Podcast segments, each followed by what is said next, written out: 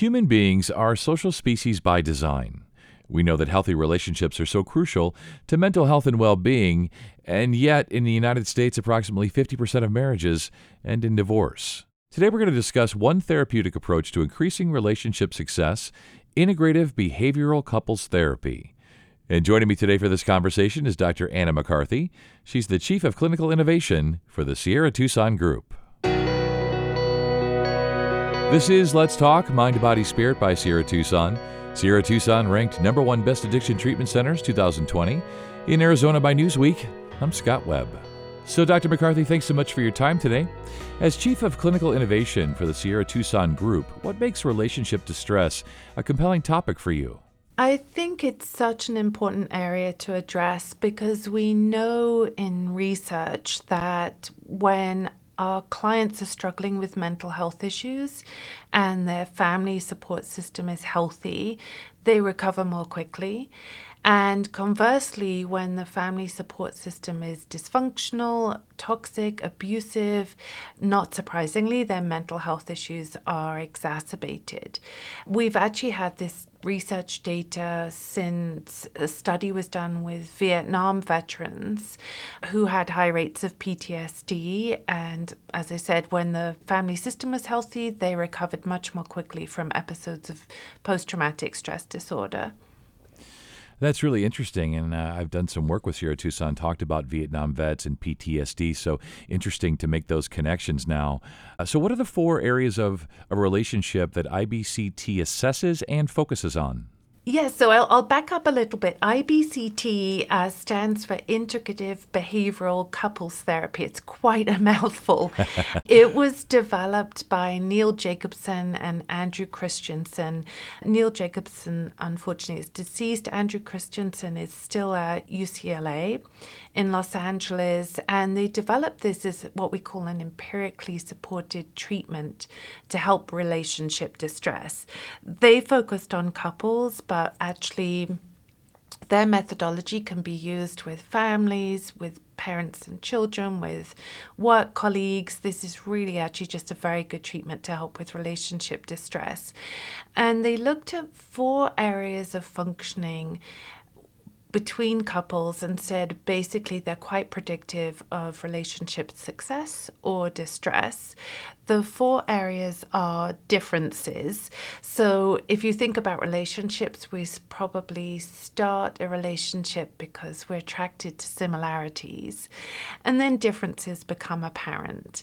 And often, by the time I'm seeing couples, those differences have been turned into deficits or they're diagnosing each other with things like, you know, he's a slob and she's a neat freak.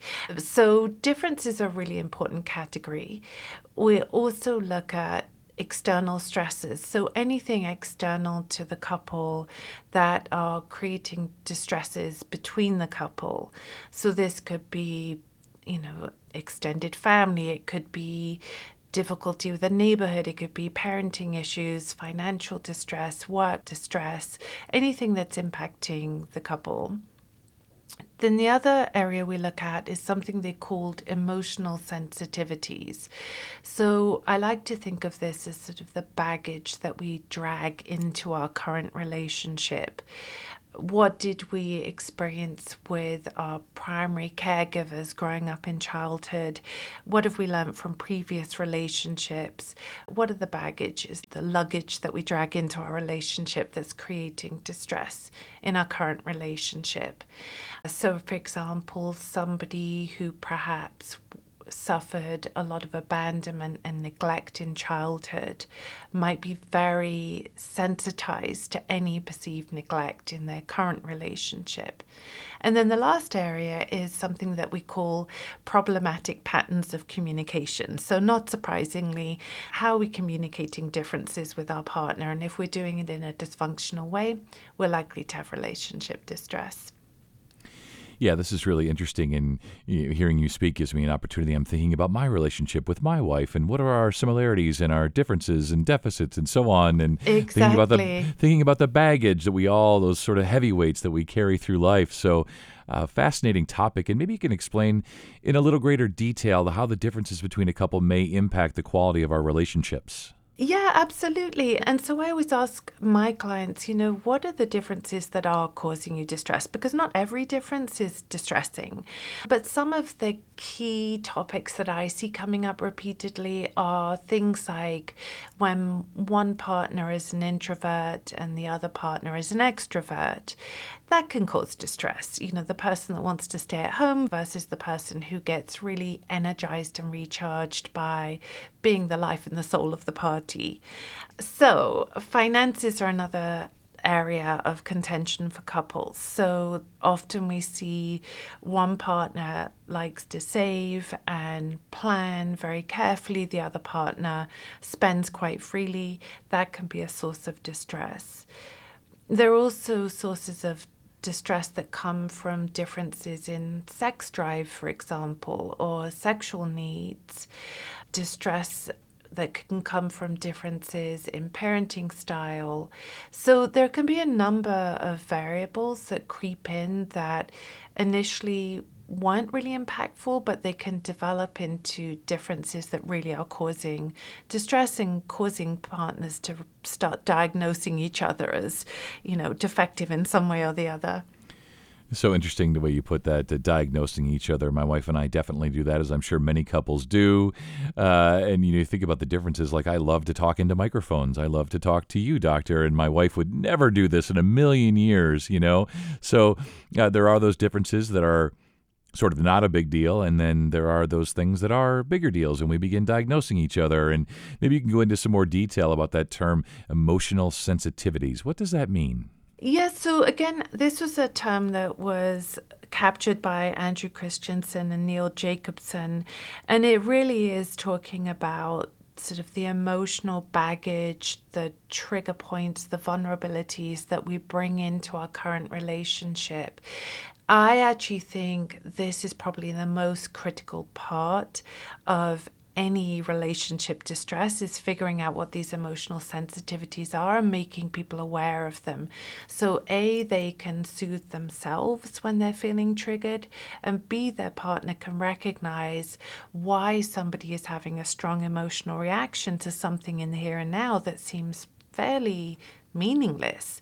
So, I'll give you an example. Um, I have a, a couple that I'm working with. Again, her history really is being pretty neglected and abandoned by her mother and father growing up. And so, things that would activate that in the here and now would be, for example, her husband wanting to go to the gym or leave and go and see friends and have a social event that didn't include her, or even sort of wanting to take time just to hang out in his man cave. And so she would get very distressed, and he'd sort of say, Well, what? I don't get it. I just want to go and have dinner with my best friends. I don't understand why this is creating such a big emotional reaction. And until we talked about her emotional sensitivities, he really didn't have a framework to make sense of her behavior.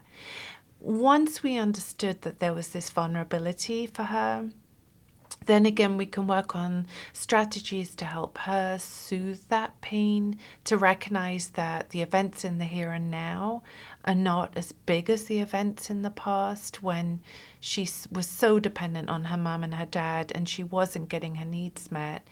And also for him to be mindful of how he delivers news in the here and now, that it's not triggering that emotional sensitivity.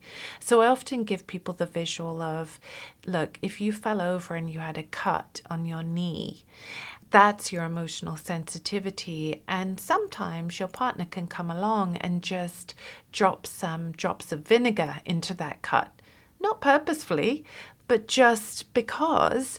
And when you scream, ouch, that really hurts, your partner says, What on earth is going on? And it's not until they understand that your knee is cut and that what they did was like a drop of vinegar that they can really make sense of your pain. So, again, I see this as one of the most useful things in IBCT is helping people understand that the baggage that they bring into their current relationship and figuring out ways to soothe that wound. Because nobody wants to be a source of pain for their partner.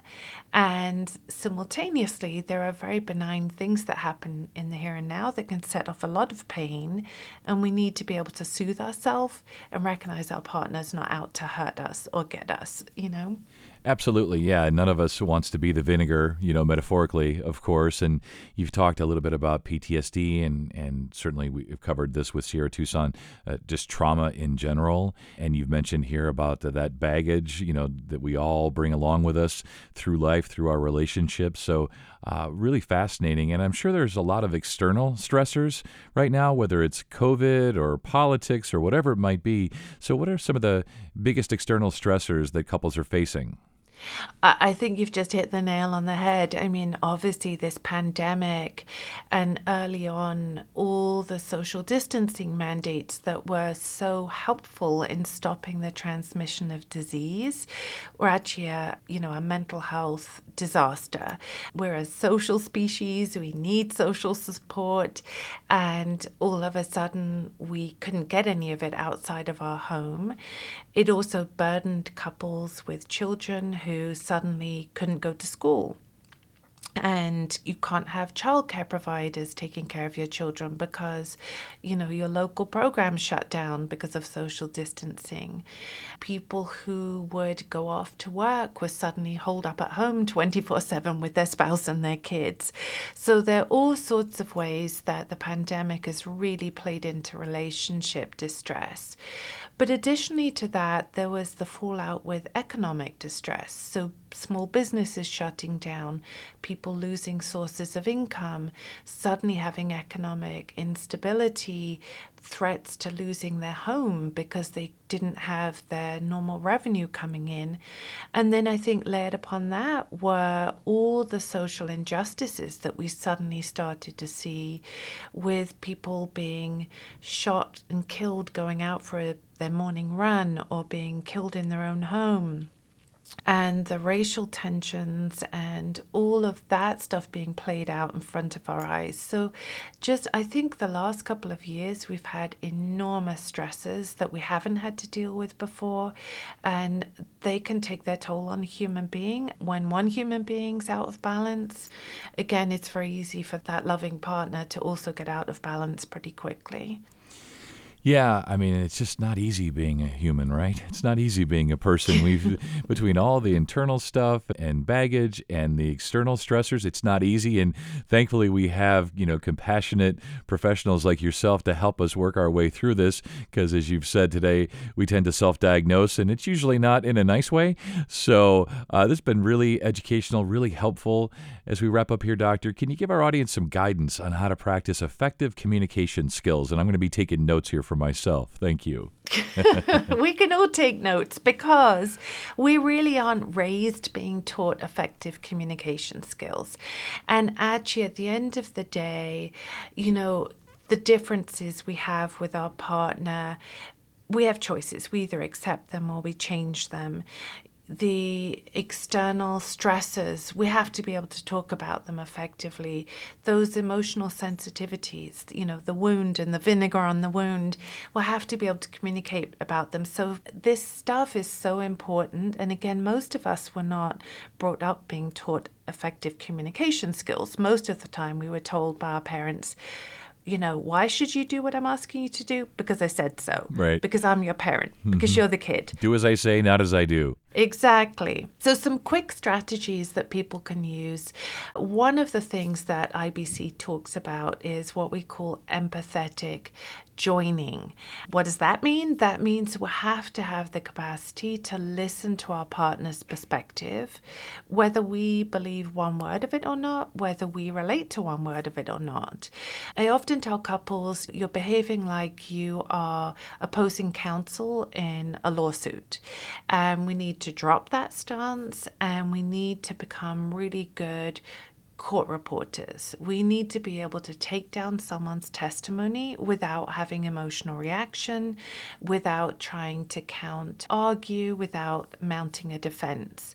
If you think about the person just, you know, on their stenography machine, just taking down the transcript, they're not rolling their eyeballs, they're not shouting out, I object. They're not saying, you're full of nonsense. That's not what happened. They're just really good listeners. And so I think step one for empathetic joining is actually saying, who's going to be the speaker here and who's going to be the listener. These are two distinct roles when the speaker is speaking, the listener is listening. That means we've got to be able to listen with our ears, but we also have to listen with our body language too. It means our eyes have to face the speaker, our body has to look relaxed and like we're really attending, and we cannot be shaking our head or rolling our eyes in response to what the speaker's saying. We really want to be in court reporter mode. And giving that speaker the opportunity to speak from an I perspective. So, what I heard, what I felt, what I saw, what I connected to, what I needed more of in this life. And we're just taking down their testimony without interrupting them when we've given the speaker time to speak, I often give couples five minutes each, and that doesn't sound like a lot of time, but actually, when you have the microphone, it's a lot of time to speak uninterrupted. Then we switch roles. So then the speaker becomes the listener, the listener becomes a speaker. When somebody's finished speaking, part of that empathetic joining is also being able to reflect back what we heard. So, what I heard you say was that you had a really hard day and you felt really disappointed because the trash didn't get taken out. What you needed more of was some support around the house, etc., etc. And that gives us the opportunity to make sure that our message got communicated effectively and the words we spoke got heard by the person who was supposed to be listening. So, I think as a quick strategy, being able to engage in empathetic joining is so vital to dealing with relationship distress. And if we can really just be effective as speakers, saying, I as opposed to you, and if we can be really effective as listeners, like showing with our ears, our eyes, our body language that we truly are listening and that we truly can reflect back what we heard that other person say, the end result is that we both feel that we've you know, received empathy and respect and caring and that we're understood, when we're in that place, we're really in a good place to solve a problem and figure out some livable compromise with our partner. Yeah, that's a perfect way to end. Livable compromise. That sounds like marriage to me, you know? Uh, li- yes. A lot of livable compromises uh, to make this thing work between the internal and external stressors and kids and COVID. Uh, this has been really helpful today. I did take some notes. I'm going to share them with my wife, as I'm sure listeners will share with their significant others. Doctor, thanks so much for your time today, and you stay well. Thank you so much. It was my pleasure. For more information, visit SierraTucson.com or call 800 842 4487. Sierra Tucson, we work with most insurance. And if you found this podcast helpful, please share it on your social channels and be sure to check out the full podcast library for additional topics of interest. This is Let's Talk Mind, Body, Spirit from Sierra Tucson. I'm Scott Webb. Stay well.